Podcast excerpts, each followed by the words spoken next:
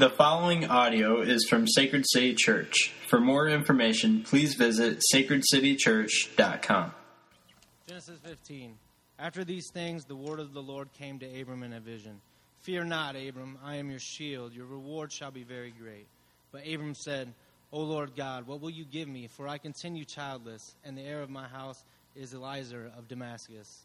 And Abram said, Behold, you have given me no offspring and a member of my household will be my heir.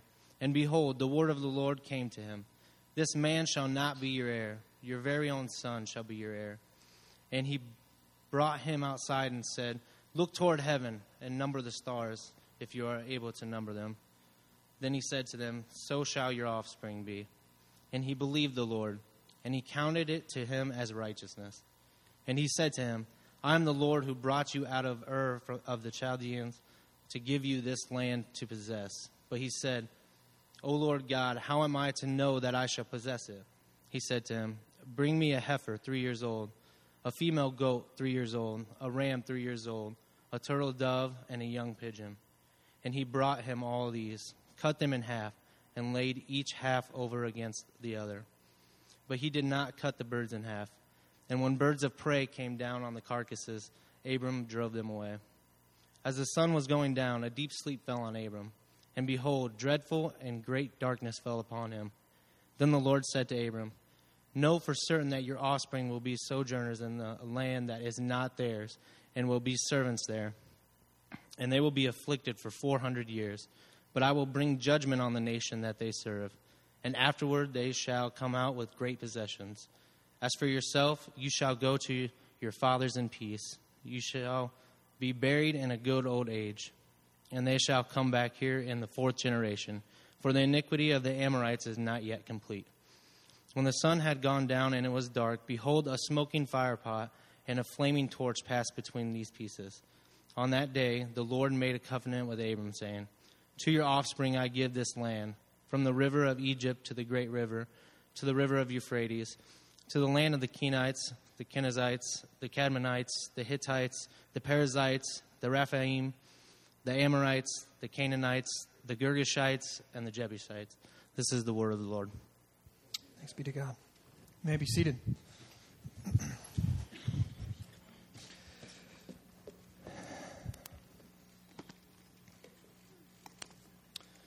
Good morning. It's good to be with you this morning. My name is Justin. If you're a visitor here, I'm um, the pastor here at Sacred City Church. Hope you had a great Thanksgiving. Um, before we jump in this morning, I've got a few quick announcements. Number one, um, as we begin filling up and as people become checking us out, we really want to serve those who are visiting, who are coming for the first time. We want to serve them well. So, one thing that I ask all of us to do, if you call Sacred City your home now, is park in a different spot than right out or than right out here in the parking lot behind the cottages. There's parking all behind the cottages, and the sidewalk leads right to it. You just kind of have to go around to find it. And you can also, as long as there's not snow, you can park down at the pool down here and, and take a little hike up the steps and come, on, and come here. This parking lot out here is pretty small. We like to reserve it for people who either get here late or people that are just visiting with us the first time. Husbands, drop your wives off at the front door. There you go. Serve your wife. Lay your life down. That's how we do it. And also, the balcony is open. Um, if you're, you know, if you're if you're a nursing mom or you want to, if you got a kid who's having having some difficulty and you want to go to the balcony, that's completely cool. Uh, stairway on both sides. Um, another quick announcement: our children's ministry. We've got a little bit of a different vision for a children's ministry than many churches uh, in the evangelical world today. Uh, we believe that um, it's the parents' responsibility to shepherd their children in such a way that they are raised in the fear and admonition of the Lord. They learn what it means. They learn the gospel. They learn what it means to to um, live in a relationship with Jesus. They learn scriptures. Um, we're, we're, big on catechism, that kind of stuff that happens in the home. Um, what we're not big on is parents, what we can be, we're trained to be, um, really abdicate our responsibility and drop our kids off. We, we just drop our kids off at the public school system, hope that they learn to read. We drop our kids off at Sunday school, hope that they learn something about Jesus this week. Um, we don't want to cultivate that environment. So, one of the ways for us to do that is we, we've kind of set a cutoff. And, and many of you might not know about this, but um, I just want to reiterate it today. Um, we're, right now, we're convinced that we're not going to have any, any classes for kids above 10. So if your kid is 10, we want him, him or her to be in the service. You might not think they're mature enough. Um, we think that they are. We think that they can process things. And we think you'll be surprised at some stuff they pick up from the sermon. We think you'll be training your kid to sit with discipline, to listen to the reading of God's word under the authority of God's word, and not just, you know, coloring some pictures and, and, and, and playing games uh, downstairs. So we really encourage you to get your kids 10 and up into this service. Um, if they want to serve downstairs, they can serve on a schedule once a month, but don't let them go down there every single week. Uh, we really want to cultivate a family environment here, and we also just want to see the Word of God do its work in your, in your kids' hearts. Um, for those in, that are serving in the children's ministry, we do love you and appreciate you. Uh, we want everyone, really, literally, we want everyone to serve in the kids' ministry. Um, the more that do it, the less often we have to do it or we get to do it. But next week, there is a children's ministry meeting. Um, immediately follow, I think it's immediate, is immediately following the service? 3.30, I'm sorry. 3.30 next Sunday. Is it here or in the cottage? Downstairs. Downstairs, 3.30 next Sunday. Husbands, we want you to serve with your wives. When your wives serve downstairs, we want you to be downstairs as well. All right? We want you to be loving on kids, to be shepherding kids, just like your wife is. So uh, we encourage you, if, especially if you have a kid down, if you, if you have a kid that goes downstairs, be serving, be serving, and it's usually once a month or once every two months. Um, it, it's not that extensive. And then uh, the next the next thing is next week we're going to be taking a break from our series in Genesis uh, because it's the beginning of Advent. Uh, it's the Advent season is starting next week, so we're going to have a whole Advent series, four weeks leading up to to Christmas, and then a Christmas Eve service we'll have here as well. Um, so it's going to be great. It's one of my favorite times of year. I, I look forward to Advent. Um, all of our songs will be Christmas worship hymns. So um, you'll a lot of the songs you'll know, and you'll be like, "Oh, that's got good theology. I've never really know, known the words before." You'll, you'll see the words on screen. It was a great time last year. It'll be a great time this year as well. And with that, um, one of the things that we're passionate about at Sacred City Church is raising up the next generation of leaders. We want to be a church that plants future churches. Even though we're just, just over a year old right now, we want to be a church who's forward thinking, who's sending out men and women as missionaries into our culture that plant future missional communities, that plant future churches. So, one way to do that, and actually the only way to do that, is, is if we get some young men in the pulpit we get some young men learning how to preach, learning what it means to be under the authority of God's word, learning what it means to get up here and let and let it and let it loose really. And what that means is I tell everybody my first 100 sermons were awful. Awful, okay? Bad. They recorded some of them. I try to delete them. I'm like get them off the internet. I don't want anybody to know that was me, right? And any preacher the first hundred sermons, you, got to learn. You got to learn what it means to, to have the weight of the Holy Spirit on you, to have this word inside of you, to be able to preach it without, you know, having the angst and having this pressure, but not being angry. And, not, and it's, just, it's hard. And to live a real life at the same time, right? You don't get floated up to the third heaven or something when God just gives you a manuscript and says, oh, I just say this. Okay, but say it with passion. Oh, okay, I can do that. No, it's, it's a little difficult. So what we're going to do through the, through the, uh, the season of Advent is I'm going to have two of our young men here from the church uh, preach during Advent. So we're really looking forward to it. And um, I just want us to get in the habit of that. We're going to get in the habit of giving young guys a shot that feel called, that feel that God is leading them into the ministry, leading them to plant a church, or leading them to the pastor. So we're just going to do that. We're going to do that around here. So get, get used to it. I'm excited for it. Um, it also gives me an opportunity to be in the crowd, to be amongst the congregation, to hear from somebody else, to be under the preaching of God's word, to, to give my soul some rest uh, for a few weeks at a time, and, uh, and then come back ready for bear, right? Ready to, to charge hell with a squirt gun if I have to, right? so that's coming in the future. We're pretty excited about it. We are thankful that you are here. I'm going to jump right in, and uh, we're going to pray this morning. Father, I thank you for your grace. I thank you for your infallible word. That your word is not like the word of a great novel. Your word is alive, it's living and active. That it divides, it cuts to our heart, it cuts through bars of iron, it cuts through harden, hardness of heart. It cuts through the idols that we built up, it cuts through our baggage. It just it cuts through all the arguments that we try to stack up against it. The Word of God pierces us. And I pray today that you would give me the accuracy of a sniper or the accuracy of a surgeon with your word. That I would that it would cut not to wound, but it would cut to heal. It would cut to open us up so you can operate. I ask that you would think through my mind and you would speak through my vocal cords. I ask that the gospel would penetrate my heart and it would this word would come from a heart that's been changed by the gospel and it would land on ears that are have been changed and are being changed by the gospel. Do something unique in us today. We put all of our hope, all of our trust in you. In Jesus' name.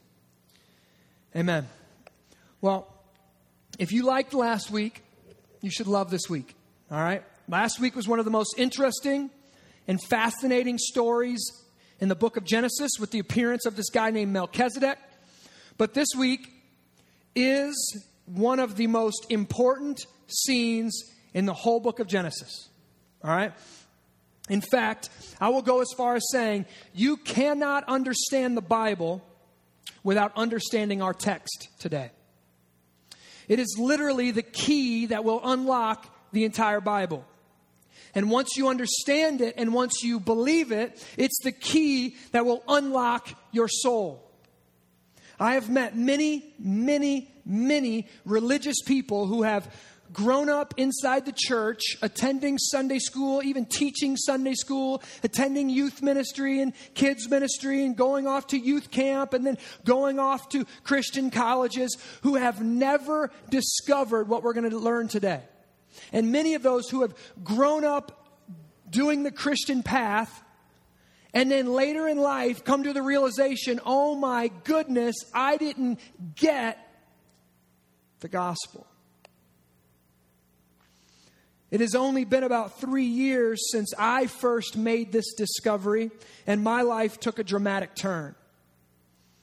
I'm telling you that what we are going to learn today, what we're going to read and, and study today, is dynamite. It's dynamite. Sometimes it's got a really long fuse, but if it gets lit, it is going to explode. Okay? Sometimes it might explode right now. It might explode during a sermon. It explodes in your heart. That, but that sometimes that wick is a little long. It might take till you get home. It might take a year from now, six months from now, hopefully not 10, 20, 30 years from now. But that lick, but that wick, once it gets lit, it will explode. And my prayer today is that your wick gets lit. And God's gospel explodes in your heart. And if it does, I can promise you this if it does, you will never be the same again. Never. It's not like a religious experience where the, the, it kind of fades and wears off and you just settle into normalcy. When the gospel goes off in your heart, you'll never be the same again. So let's dig in because we have a lot to work, of work to do. Listen, you are fat and happy this morning, all right? I know you are. You ate plenty. Okay, you've probably had you've probably got turkey hangover. You've probably had it two or three times. So we're going to settle in and we're just going to live off of those carbs this morning, okay? Those carbs are going to keep us focused and thinking because I've got a lot of work to do in this one chapter. Um, it's, it's just, a, it could be a whole series, okay? So I've got a lot of, so let's just settle in and let's get ready to do some work. Are we ready?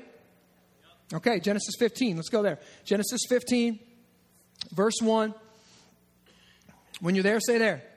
And if you don't have a Bible, there's some sitting back on the stool. I want you to carry go along with us. Y'all can also check the Sacred City app or the YouVersion Bible app on your phone and follow along with us. All right, Genesis 15:1 starts off like this. After these things, okay? After these things. Now, that is a con- those are connecting words that should point us back to what happened last week. So, I want to set the stage for us a little bit. Okay, this is connected to what happened last week. Now let's just go on just for a little bit more. The word of the Lord came to Abram. Now, this is important. It's the only time that this phrase is used in the Pentateuch. And the Pentateuch is Genesis, Exodus, Leviticus, Numbers, and Deuteronomy. All right? It will be later used anytime God speaks to a prophet, but right now in the first five books of the Bible, this is the only time it's going to be used. The word of the Lord came to Abram. Abram, in Genesis 20, will tell us later, Abram is the first prophet. He is speaking on behalf of God. God is showing up, giving him his words, and Abram is sharing those words with other people. Okay, so Abram is a prophet. And what does God say? The first thing that God says when he shows up to him is this Fear not, Abram. Fear not, Abram. Now, I want you to put yourself, you, hopefully, I'm going to have to set the stage if you weren't here last week. I want you to put yourself in Abram's sandals here for a minute. All right? He's old, like 75 and he just went on a hundred mile hike right? This three week long journey that culminated in a battle against four kings. Grandpa Abe, well, he ain't really a grandpa yet because he doesn't have any kids or grand, but he's an old dude who goes, who gets sent and goes after, chasing after his crazy nephew Lot. A hundred mile trek, three week long journey, ends in a battle. Abram and his allies slaughter the armies and then make their trek back to the promised land. Once at the promised land, if you remember, Abram has this mystical encounter with Jesus or Jesus' body double, right? Melchizedek, and also the king of Sodom.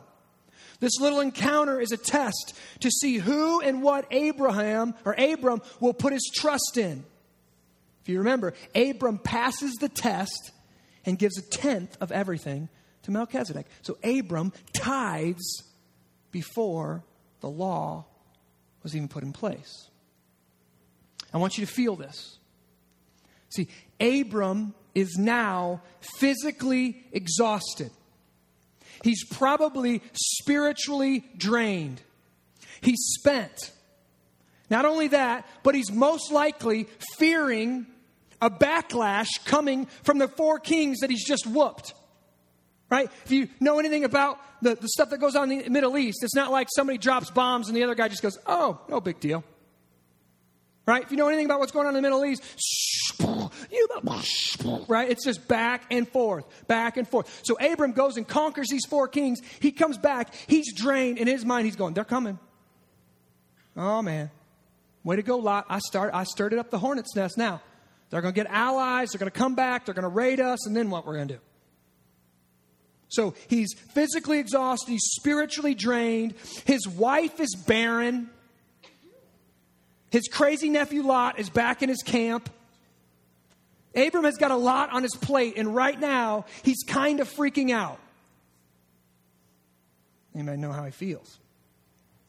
He is just stepping out of a great battle and he is physically, emotionally, and spiritually spent. Have you ever felt like that? And I want you to see look how God responds. Fear not, Abram, calls him by name. Fear not, Abram, I am your shield. Your reward shall be very great. Your reward shall be very great. Now, before we get into this, I want you to see that God responds very graciously Abram. Scripture says that God knows our frame. And here, God is telling Abram exactly what he needs to hear. Abram, whoa, boy, fear not, I am your shield. You just won that battle because I protected you. It wasn't your great planning. It wasn't your power or ability that rescued you and won you that victory. It was because I am your victory, Abram. I am your shield. That statement is just laced with power. I am your shield. Nothing can get to you unless it goes through me. Mm. Can you imagine what our lives would look like if we really believed that God was our shield? That He was our all powerful and all seeing protector, and nothing could happen to us that was outside of His control? But like us, Abram is finding it really hard to believe God. He's finding it really hard to trust God at His word. Look at verse 2. But Abram said, O Lord God, what will you give me? For I continue childless, And the heir of my house is a. Eliezer of Damascus, is a slave kid. And Abram said, Behold, you have given me no offspring, and a member of my household will be my heir. Look, right here, Abram is straight up calling God out. He's, look at how many times he says, You, you, you. God, you're my shield. You're, my reward's going to be great. I find that really hard to believe because look what you're not giving me. Look what you haven't done. Wow. Abram has his doubts. I hear what you're saying, God. I'm going to bless you. Your, your people are going to be as numerous as the dust of the earth. You're going to make my name great. I hear what you're saying, God, but I've got my doubts about you. I'm finding it really difficult to believe that you are going to multiply my ancestors across the globe like you have promised. I don't even have an heir, and I'm old. I'm just too old, right? I'm finding this hard to believe. Abram is looking at his current circumstances and he's perplexed. Now, I hope you can see from this that it's okay to doubt. It is perfectly understandable that you find some things about our faith hard to believe. But I also want you to see that Abram is not content with his doubts. He's very much like doubting Thomas, right? I don't really know if Jesus is alive. Until I see his hands, I won't believe. And Jesus graciously appears and says, Put your hand right there. Put your feel my scars, feel the wound in my side. And then what does Thomas do? Thomas believes. He's not like some of us who are professional doubters who just really enjoy doubting and we're going to, we're pretty much, we're pretty sure we're just going to doubt for the rest of our life. We're not doubting to push us into faith. We're not doubting that hopefully we bring that doubt to God. We're just doubting. We're just professional doubters. We just like to have that gray area so then anytime we get off into sin and do what we want to do, we can just blame it on our doubts. That's not what Abram does here, though. Abram is not content with his doubts. He is doubting God but he's not content with his doubts. So what does he do? He actually brings them to God. He says, God, I don't know about you. You've promised all this great stuff, but look at my circumstances. Look at my life. I don't know about you. I don't know if I can trust you. He's telling God about his doubts. This is a great picture of what faith actually does. Faith doesn't block out all doubts. Faith takes in a doubt and wrestles with it and takes it to God.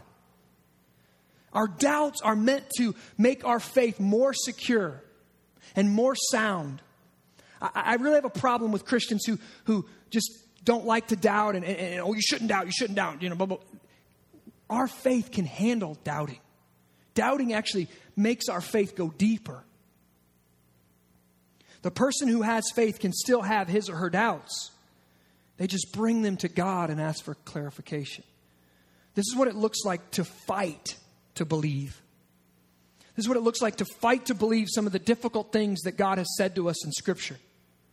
So, right here we have Abram. He's having this conversation with God, and God says, Fear not, I'm protecting you, and your reward will be great. And Abram says, That's really hard to believe since I got no babies. Let's just, let's just cut to the chase. It's really hard to believe. I'm old. My woman, she's old too. I've never seen an old lady have a baby like this. This is hard to believe, God. I'm just letting you know.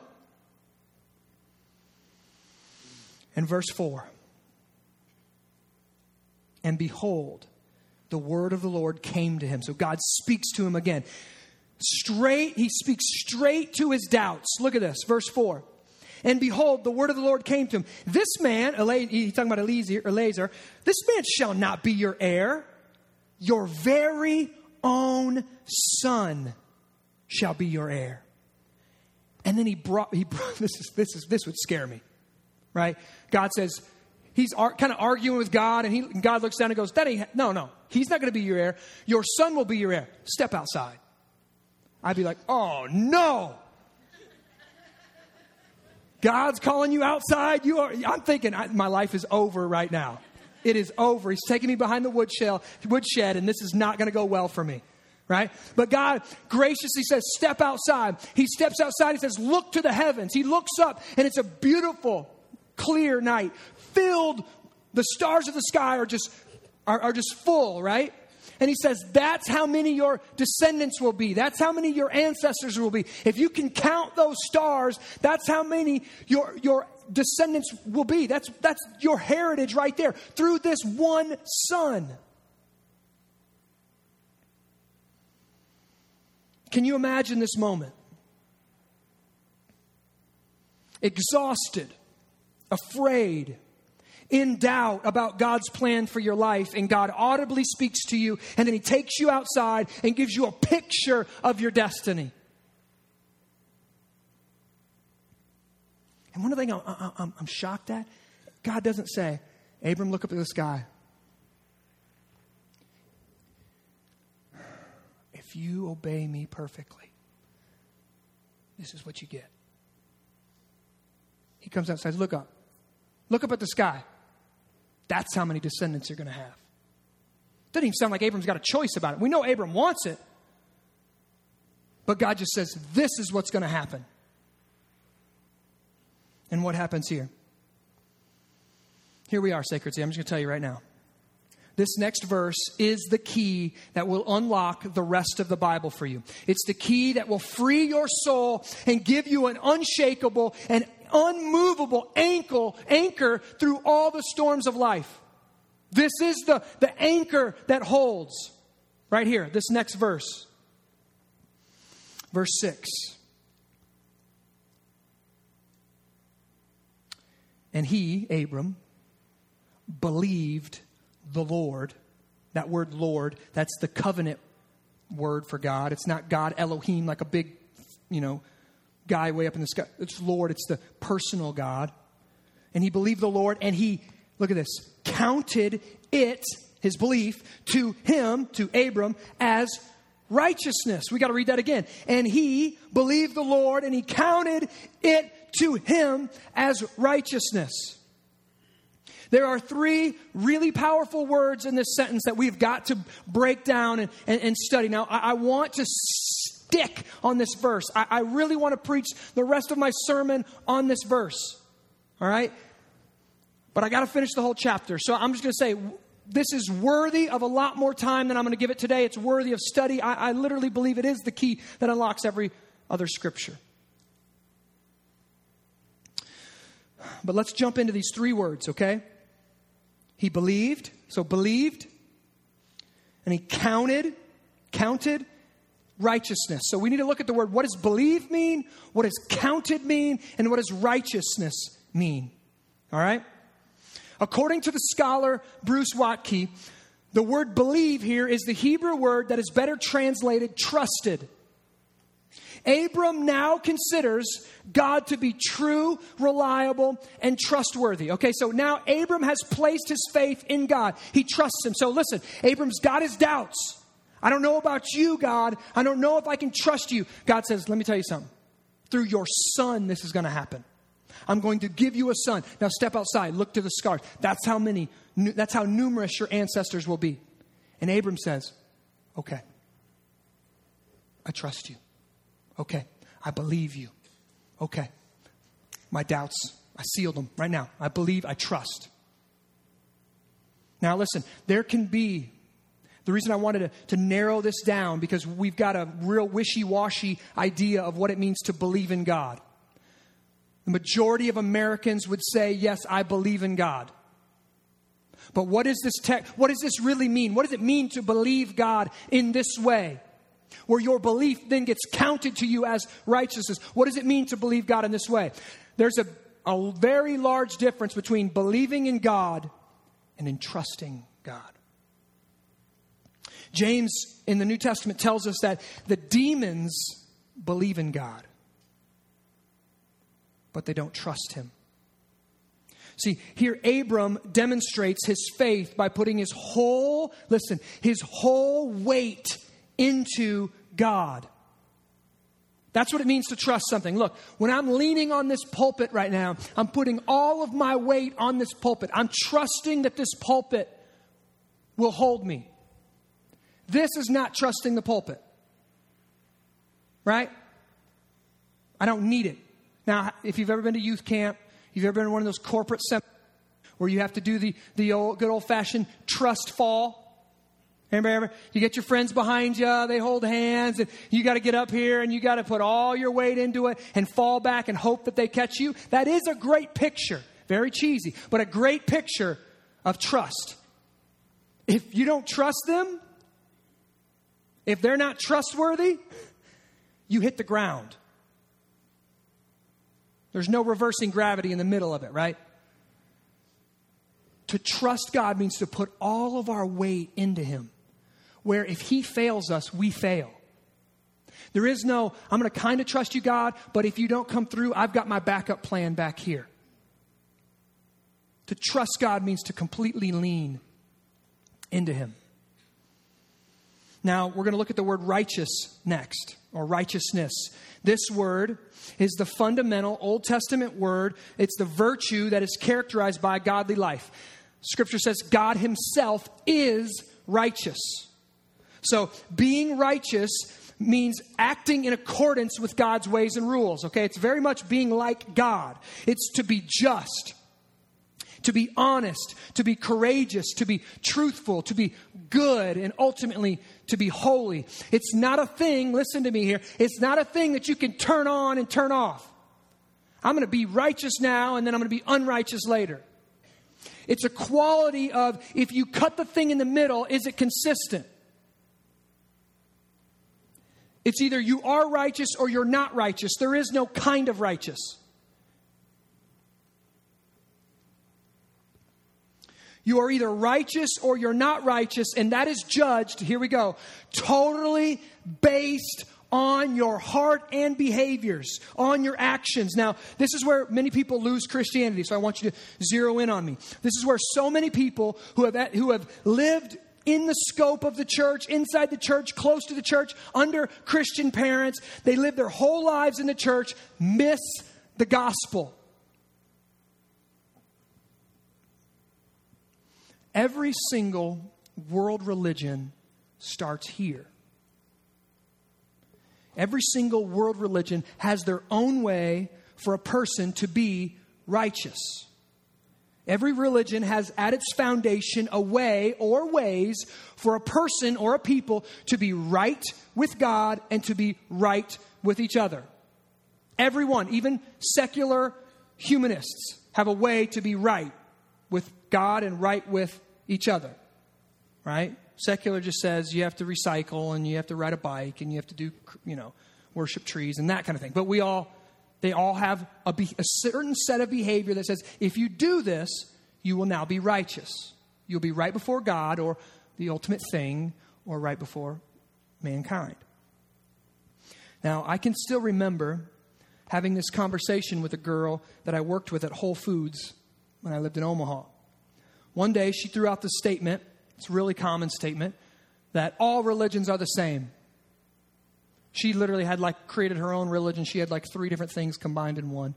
And she said, You know what? One thing I've discovered is that all religions are basically the same. Now, this was like for me, I felt like I just got served up, right? Like the loft ball. I'm like, yeah, I'm pulling back, right? I, I smiled and I, res- and I responded, You know what? You're absolutely correct.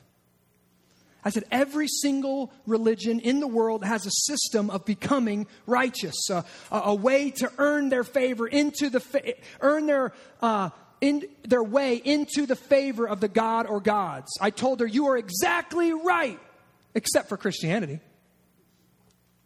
Now, she looked at me stunned, right? And she was like, and she goes, go on. Now, I'm going to pause that story and I'm going to get back to our text okay? Because all other religions have at their foundation this premise. This is what all other religions say. And maybe, I'm going to tell you this maybe this is what your religion says. Maybe this, this is what your version of Christianity says. Maybe this is what your parents told you. Maybe this is what your Sunday school teacher told you. Maybe this is what your pastor told you. Maybe this is what you grew up hearing. It says this You have to be righteous to be accepted. You have to be good to be accepted. God loves good people. Be good. You don't want to be like those bad people over there. Be good. Be a good person. Don't lie. Liars are bad. You want to go to jail, do you? Bad people go to jail. Every religion has that as its foundation. You have to be righteous in order to be loved. You have to be righteous in order to be accepted. They're behavior based and morality based religions. But Christianity is something totally and completely different. And you can see that in verse 6 with the word counted. Because because of Abram's faith and his confident trust in God, the Lord counted his faith as righteousness. That word counted literally means to reckon or to impute. It's a, it means that Abram was not actually righteous. He was not actually good enough. He was not actually clean. He was not actually pure. But instead, based on his trust in God, God put righteousness on him. Whoa, Sunday school teachers in the house, Old Testament before the law. Abram is justified by his faith. Unlike every other religion that says, be righteous to be accepted, the God of the Bible says, I accept you by grace through faith, and I will count you righteous. Count you righteous.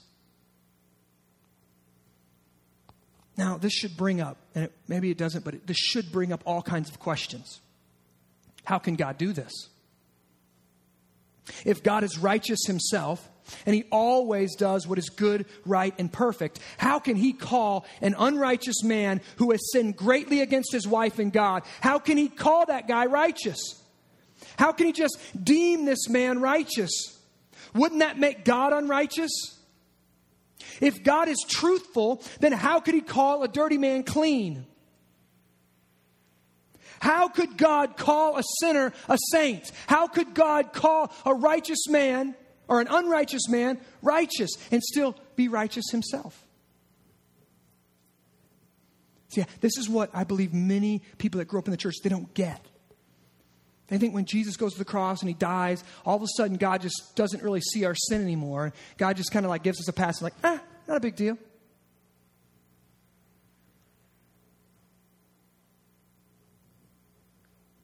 Now, listen, these are some good questions, but we're going to keep moving because what Moses does here, Moses is writing this. Moses is a brilliant storyteller. So, what Moses does is he gives us a taste here. He gives us something that like goes, whoa, that, that's not right. And then he's going to, he's going to tell us what happened. So we should be asking this questions. How can God do that? That doesn't seem right. Call him a dirty man, call him clean. That doesn't seem right. And we're going to find out how God can do that in this next, uh, well, a little bit later in this chunk of scripture. So let's just keep moving. Okay, verse 7. And he said to him, God said to Abram, I am the Lord who brought you out of Ur of the Chaldeans to give you this land to possess. So he's reminding God of what he's, or he's reminding Abram of what he's already done. But he said, but Abram said, O Lord God, how am I to know that I shall possess it? Now, look, look. Before, if you picked up on that, he was doubting God. He kept saying, How do I know you are good? How do I know you will do this? How do? And now he's saying, How do I know I? How do I know I? Be- before he was doubting God, now he's doubting himself. This is healthy. This is what we should do. Now, listen, if this covenant with God is something like, okay, Abram, see all the stars in the sky? If you do your part, I'll do my part. If it's a covenant like that, then I'm back here going, oh man, how do I know I can do my part? How do I know I can come through? I don't know if I got it in me. He's doubting himself now. So God tells him to go get a heifer, go get a female goat, go get a ram, and go get two birds. Abram does it.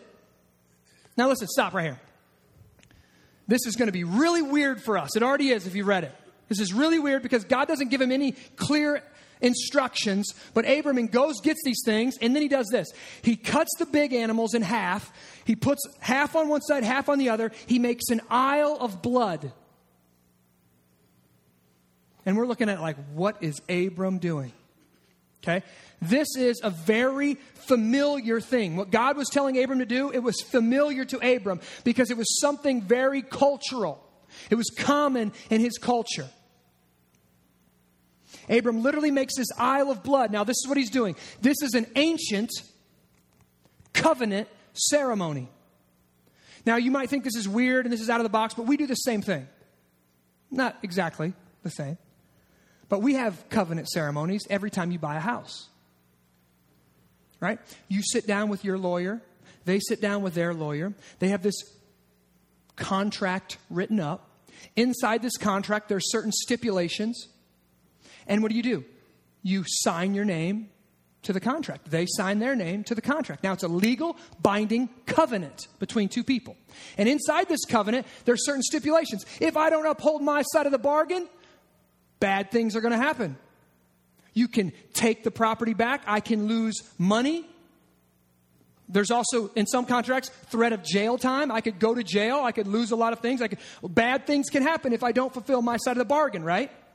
Well, listen, we live in a written, a, a, a written word culture. Okay? A culture of the letter. Abraham, or Abram, lived in an oral culture. They didn't have written contracts. They didn't pass around books. They, they, they shared everything orally. They were taught orally. They memorized oral. Everything was oral. So, this, what we're about to witness, is a visual picture. It's an oral covenant. If you're an actor in here, you should like it. It's a picture by words. Or, is that right? It's a, I don't know what it is. It's a story by picture. That's what I meant to say.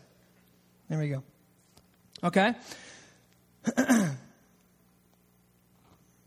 So, this is what a covenant looked like in an ancient oral culture. This is a picture contract. I want you now listen, I'm going to give you a pause here. This is what I mean by this. Jeremiah 34 18 gives us a glimpse inside of one of these ceremonies. And this is what it says God speaking. And the men who transgressed my covenant and did not keep the terms of the covenant they made before me. Listen, I will make them like the calf they cut in two and pass between its parts. Okay, here's what's going on.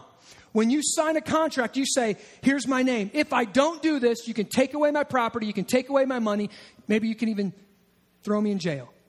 It's inside the covenant, right? It's written there. This oral covenant is the same way when he cuts that animal in half and he places it on both sides, what they're saying is people would walk through the aisle of blood and they would say, If I don't uphold my end of this covenant, let me be like this animal. Let me be cut off. Let me be cut open. There's one, I, was reading this this week. There was a, um, one of these covenants found in Sumerian culture from, from 800 BC and it exactly said, Let my head be cut off and the heads of my children be cut off like these goats if we fail to uphold this covenant. This is a picture covenant. So when God says, go get a heifer, go get this stuff, make this, Abram knows what he's talking about because this is what common people did. If we're going to make a deal, we're not just going to shake on it, we're going to cut stuff. We're going to say, if I don't uphold my end of the bargain, let this happen to me. So Abram goes out, he kills these animals, and now he's standing here and he's like, All right, God, let's. I don't know what this is going to look like, but I'm ready to walk this aisle. I'm ready to, to make this covenant with you. I'm ready to tell you that I'll do what you tell me to do. I'll be the man. And if, if I fail, you can kill me. I'm ready to do this, God.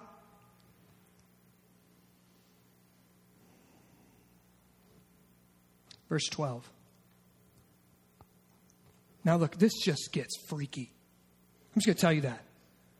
You're cutting animals in half. You got an aisle of blood. And then verse 12. And the sun was going down. Of course, right? A deep sleep fell on Abram. That word, deep, deep sleep, is the same thing that God put on Adam when Adam had to get knocked out and take the take his rib out to make Eve. All right, so he's under like God is like doing something on him right now. And behold, look, dreadful and great darkness fell on him. That great darkness literally means terror. It's darkness, great darkness. It's actually night terrors. Okay, so this is an eerie, creepy scene. There's blood everywhere. Abram's ready to walk the aisle, and all of a sudden, he gets it gets dark. He gets freaked out. He's afraid. This terror is coming upon him. And behold, dreadful and great darkness fell on him. Then the Lord said to Abram, You need to highlight this. Know for certain that your offspring and I'm just I'm going to skip this, but I just want you to underline that. Know for certain what what God's going to do is prophesy how it's going to look. He's going to say it's not going to be peaches and cream, baby. It's not going to be easy. You're going to be 400 years in Egyptian slavery, but I promise to bring you back. It's going to be tough for your people. But I want you to see this word. Know for certain. There is no doubt in God's mind. God is not relying on the obedience of Abram. God knows in his sovereign plan, he gets what he wants. Know for certain. Then I want you to jump down to verse 17. When the sun had gone down and it was dark, behold, a smoking firepot and a flaming torch passed between these pieces. A flaming, a smoking firepot and a flaming torch walked the aisle. Stop. Now, these words, the smoking fire pot and flaming torch, are incredibly difficult in the Hebrew. Um, scholars, this is their best attempt, but what it's supposed, it, basically, this is it: smoke and lightning. Okay? Lightning, it's like a flaming lightning. And, and I think it's meant to point us to what's going to happen in Exodus on the mountaintop when God shows up in smoke and lightning and he gives the Ten Commandments to, to, to Moses. This is meant to point us to that. Basically, you got fire and lightning, and God is there. And Abram is freaking out. And there's blood all over the place. This is a freaky scene. Right? But I want you to see what happens. This smoking fire pot and flame, or and, and, and flame, or and lightning, is God's presence. It is a theophany. It is God showing up. And what does he do? He walks the aisle. Okay, in this covenant ceremony, remember, you, you both walk the aisle. You say, This is going to happen to me if I don't obey. You both walk the aisle. Abraham does all this thing, and Abraham or Abram is expecting to walk the aisle and make his pledge and make his covenant with God and say, God, I promise I will be a good boy. From now on, I'm going to be your guy. How many youth camp sermons are built on that?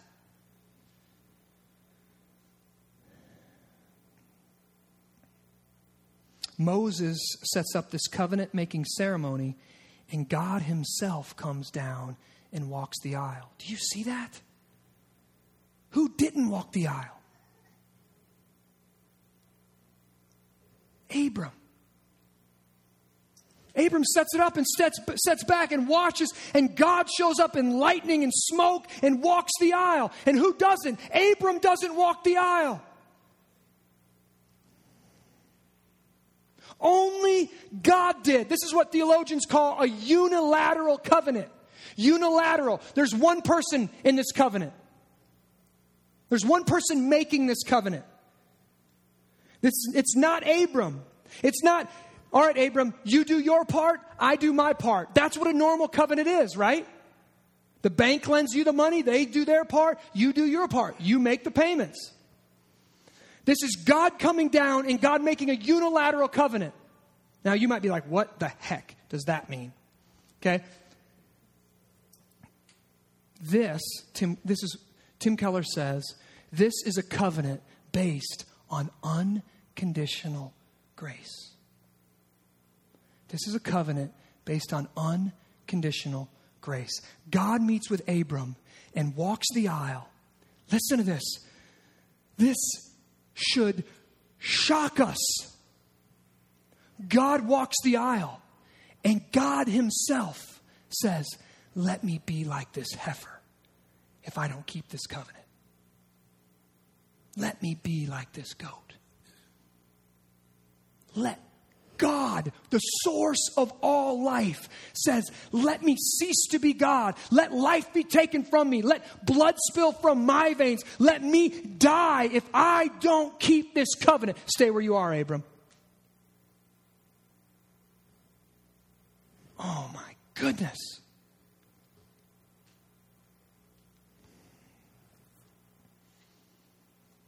And what does Abram have to do? Nothing. Nothing. Absolutely nothing. This is a covenant based completely on grace. All Abram does is then respond in faith by trusting God.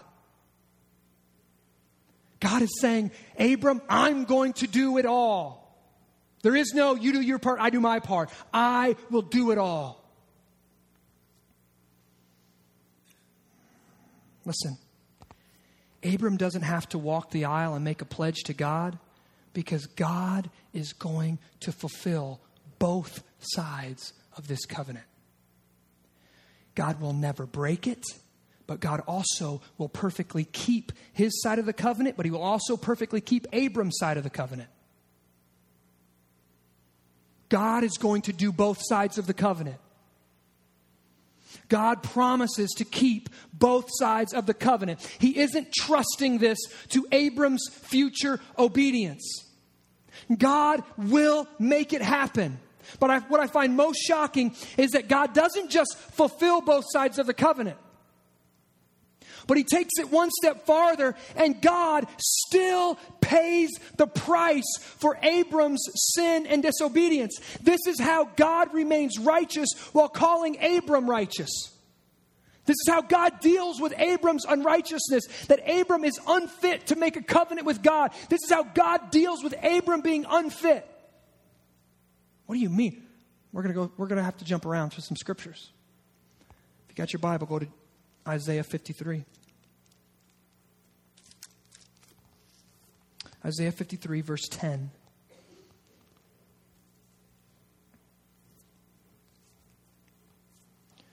When you're there, say there. Yes, yet it was the will of the Lord to crush him he has put him to grief. Stop. I want you to remember this. Look at this. God walks the aisle and God says, Let me be like this heifer. Let my blood be shed. Let me be broken. Let me be torn apart. Let's keep reading. When his soul makes an offering for guilt, he shall see his offspring. He shall prolong his days. The will of the Lord shall prosper in his hand. Out of the anguish of his soul, he shall see and be satisfied. By his knowledge shall the righteous one, Jesus, my servant, make many to be accounted righteous. He shall bear their iniquities. Therefore, I will divide him a portion with the many and he shall divide his spoil with the strong because, look, because he poured out his soul to death. And he was numbered with the transgressors. Yet he bore the sin of many and makes intercession for their transgressions. God says, I will fulfill both sides of the covenant and I'll take your punishment for not being able to fulfill it, for being unrighteous, for being sinful, for being broken. I will take that on myself and I will be cut off and I will be broken and I will dwell in darkness. Hebrews 6. Go to Hebrews 6. I told you we're going to bounce around.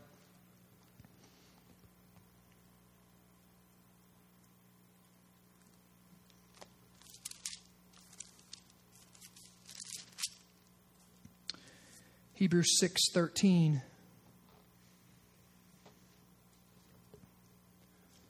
When you're there, say there.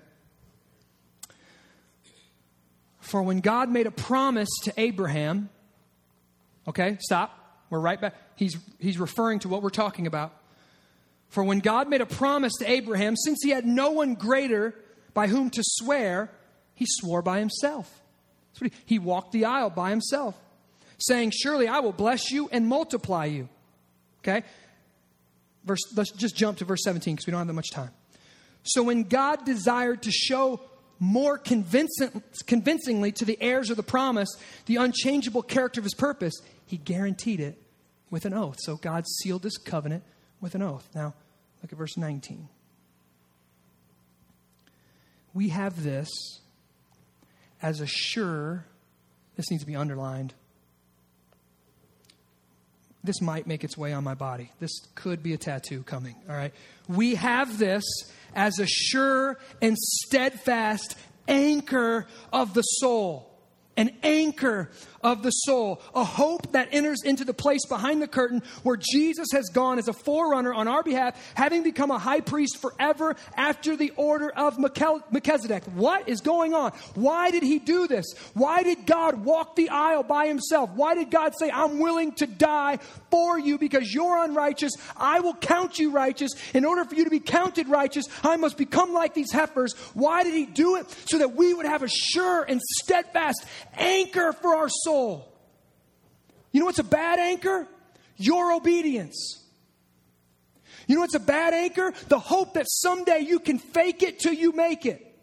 The hope that someday you'll be good enough to make God happy. The, the hope that someday you'll be a good enough wife and a good enough husband and, and, and all and a good enough parent and a good enough employer and a good enough employee and a good enough run it down the list. You'll never be good enough. And that is an anchor that when it goes off, it lodges in sand. And as soon as the storms of life come, you find that you're pushed way away. You can't even see the land in sight anymore. See, religion is a weak anchor. Nobody knows they're religious until the storms of life come. When the storm comes, their anchor pulls away, and then they shake their fist at God and they run away from their faith and they realize they were basing their life on their own performance, their own ability to be righteous with God. We have this sure and steadfast anchor for our soul. We ain't done. Galatians 3. We're going to go all afternoon.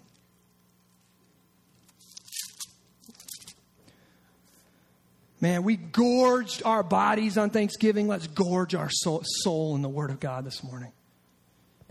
Galatians 3, verse 6. When you're there, say there. Just as Abraham believed God, and it was counted to him as righteousness, know then that it is those of faith who are the sons of Abraham. And the scripture, foreseeing that God would justify the Gentiles by faith, preached the gospel beforehand to Abraham, saying, In you all the nations shall be blessed.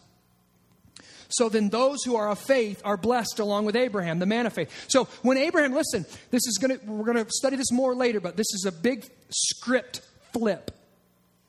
When Abram went out and he looked at the stars of the sky, he's thinking, oh, this is the Israelites. This is the, Hebrew people. This is going to be my natural descendants. They flip the script and say, no, no, no, this is the descendants of the people of faith.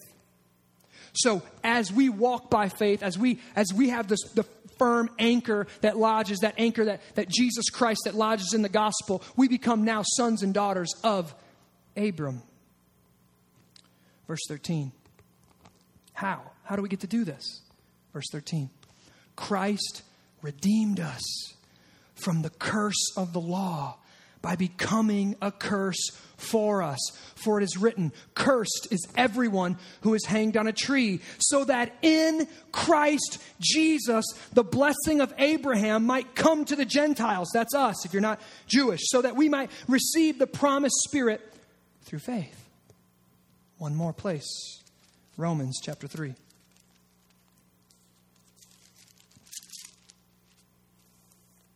Romans chapter 3, verse 21. When you're there, say there. Okay. But now, the righteousness of God has been manifested apart from the law. Although the law and the prophets bear witness to it, the righteousness of God, look, through faith in Jesus Christ for all who believe. For there is no distinction, for all have sinned and fall short of the glory of God and are justified by his grace as a what? Gift through the redemption that is in Christ Jesus, whom God put forward as a propitiation. That's an offering to pay the price of wrath by his blood to received by faith. Verse 28 For we hold that no one is justified by faith, or that, that one, we hold that one is justified by faith apart from the works of the law. Now, listen. This is the gospel. And this so hard to preach to people who think they already get it. The gospel is constantly forgotten and needs to be rediscovered by every generation. The sin inside of our heart it's calibrated to operate apart from grace. It's calibrated towards religion. Tell me what to do to make God love me. Tell me what to do to be good. We naturally and sinfully try to be righteous on our own. We try to behave our way into God's good graces. Listen, believers in this room, even believers who at one time embraced the gospel, they naturally, listen, they naturally drift away from the gospel. They drift away from the gospel, they lose their moorings, they, they, they drift into trying to earn what Martin Luther called an active righteousness. An active righteousness. This is what makes Christianity unique it's grace.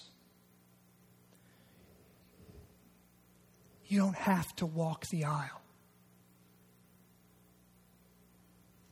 The Father, Son, and Holy Spirit has done it all. If you enter into a covenant with the God of the Bible, you are saved by grace through faith, and you are counted righteous. It doesn't matter how good or how bad you have tried to be. You, oh my God, Jesus, help us. You do not have to take the oath. I grew up taking the oath every Sunday, every Wednesday, every youth camp. God, I promise, this time it's going to be different. I give you everything this time.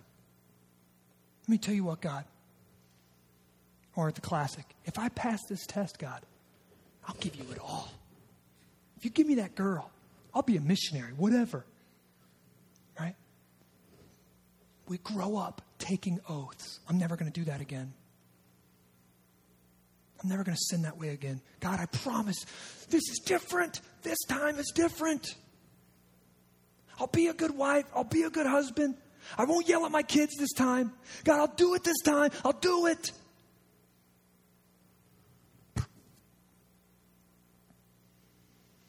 No, no, no. This is the anchor of my soul. Jesus Christ took the oath for me. He obeyed perfectly for me. Jesus Christ performed for me. Jesus Christ was cut open and cursed for me. Jesus Christ was made me righteous because he was righteous for me. Jesus Christ did it by justifying me by his grace as a gift. And God is now pleased with me. God is overjoyed with me. God is thrilled with me. God is happy, rapturous with me because of Christ. God cannot in this moment be more happy with me because He's perfectly happy and satisfied with Christ. And that has been given to me, that has been gifted to me, that has been counted on my behalf. It's been put on me. My anchor holds Not because of my fickle, half hearted, sinful obedience, but because Christ is my anchor, and that anchor is lodged firmly, once and for all, eternally into the bedrock of God's gracious covenant. Hmm. The anchor of my whole, of my soul holds. When the waters rise, when the winds come, when the lightning strikes, when the waves come up, when all of life and everything around me, when I look around and say, my circumstances don't seem like they're matching up with what you've promised, when the wind beats against the doors, my anchor holds. When I fail, my anchor holds.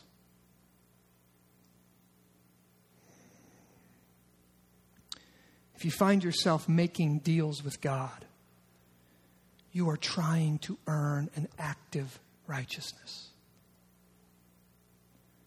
If you get shocked at your own stupidity and your own sinfulness, you are living out of an active righteousness. I can't believe I did that. How could I do this? I should know better. I... You're trying to earn an active righteousness.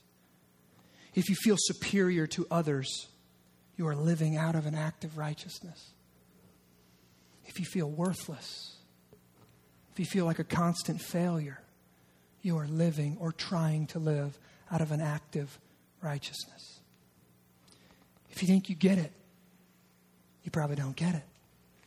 And you're trying to live out of an active righteousness. I hope you see how pervasive this is. This is the foundation of all sin.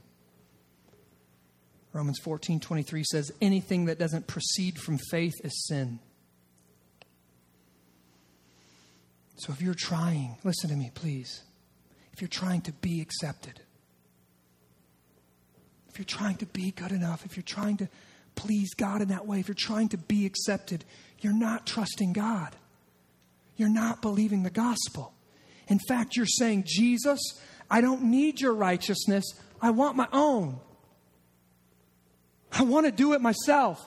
I want to prove to the world that I'm good enough. I want to prove to you that I'm lovable. I want to prove to you that I can do it and make it and I can be a disciple and I can be a good mom and I can be a good dad and I can do it all. I don't need the perfect righteousness of Jesus. Look at me. Look at me. We need to see that in this story, we are Abram. We're impotent and completely unable to do what God has called us to do. Can you imagine the feeling? God, I've been consummating this marriage with my wife for 60 years, no baby. And I look up to the sky and you say, I'm going to have lots of babies. Hmm. Abram has tried all the Kama Sutra books. I mean, it's just nothing's working, right? He's eating all the herbs he's supposed to eat, nothing's helping. He's impotent. He can't do it. Guys, he didn't need advice. He didn't need to be told, oh, try this or do that or do. He needed God to rescue him. We are impotent and completely unable to do what God has called us to do. We must rest. We must rest from our labor. We must rest from our work in the finished work of Jesus. Not Jesus plus our effort. So many Christians come to Christ and they realize it's all grace, and then they begin to live their life trying to become righteous, trying to be sanctified now by our effort. No, no, no. You're sanctified the same way you're justified by the free gift of God not Jesus plus our effort. We must receive this passive righteousness that cost God so much. And only by receiving this passive righteousness by grace through faith will we ever come to know the peace that passes all understanding. Do you realize, Christians, maybe that you've grown up in church the whole time, maybe you've been on the legalistic bent or the religious bent? When Jesus says he offers us peace that passes all understanding, the world looks at your life and they don't see peace. They see you going to a hundred different Bible studies. That doesn't look like peace. They see you stressed out, trying to be good enough and trying to keep all the commandments and try, oh, uh, can I drink here? I don't know. Is there Christians in this room? Can I, is there a weaker brother in this bar? I don't know. If there's a weaker brother, I better not take a sip today. How exhausting.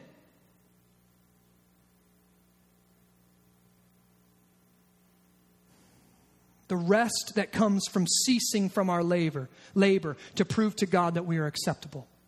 Now, it's hard for me to describe this kind of freedom. See, I preached the gospel for about seven years before I experienced this myself. I was saved, but I didn't get it. I didn't believe the gospel.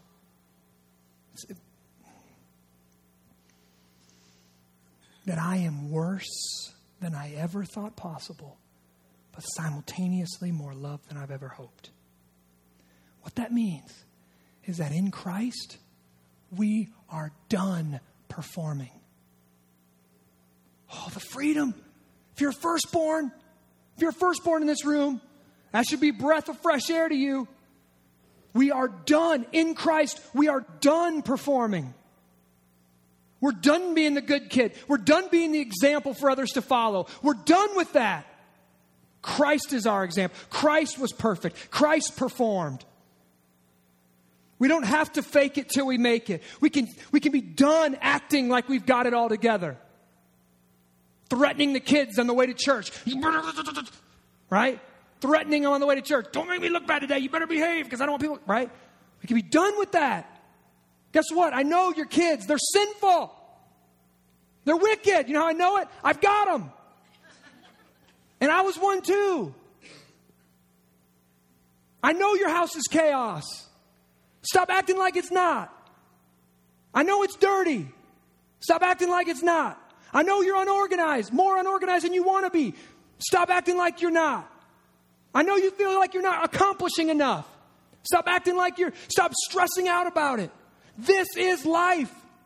You can't do it all. You can't control it all. Stop performing.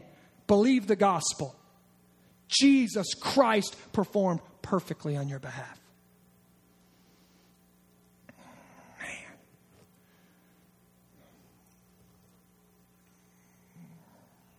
Jesus, your yoke is easy and your burden is light. But we have failed to see that and we have failed to believe that and we have heaped legalism on people and we've heaped those heavy stones back on people of man-made rules and man-made religion and we've heaped that back on and we've we've created this this false version of Christianity that says that we're better than other people and that we've got it all together and that if we really love Jesus then our life would look like this. When it's all based on the grace of God change us today. And that's that's what communion that's what communion is all about. People from different races and different backgrounds and different socioeconomic statuses, poor and rich, educated and uneducated, married and single, young and old, all come broken and sinful to the table to be reminded that God counts us righteous in Jesus. This is a meal of grace.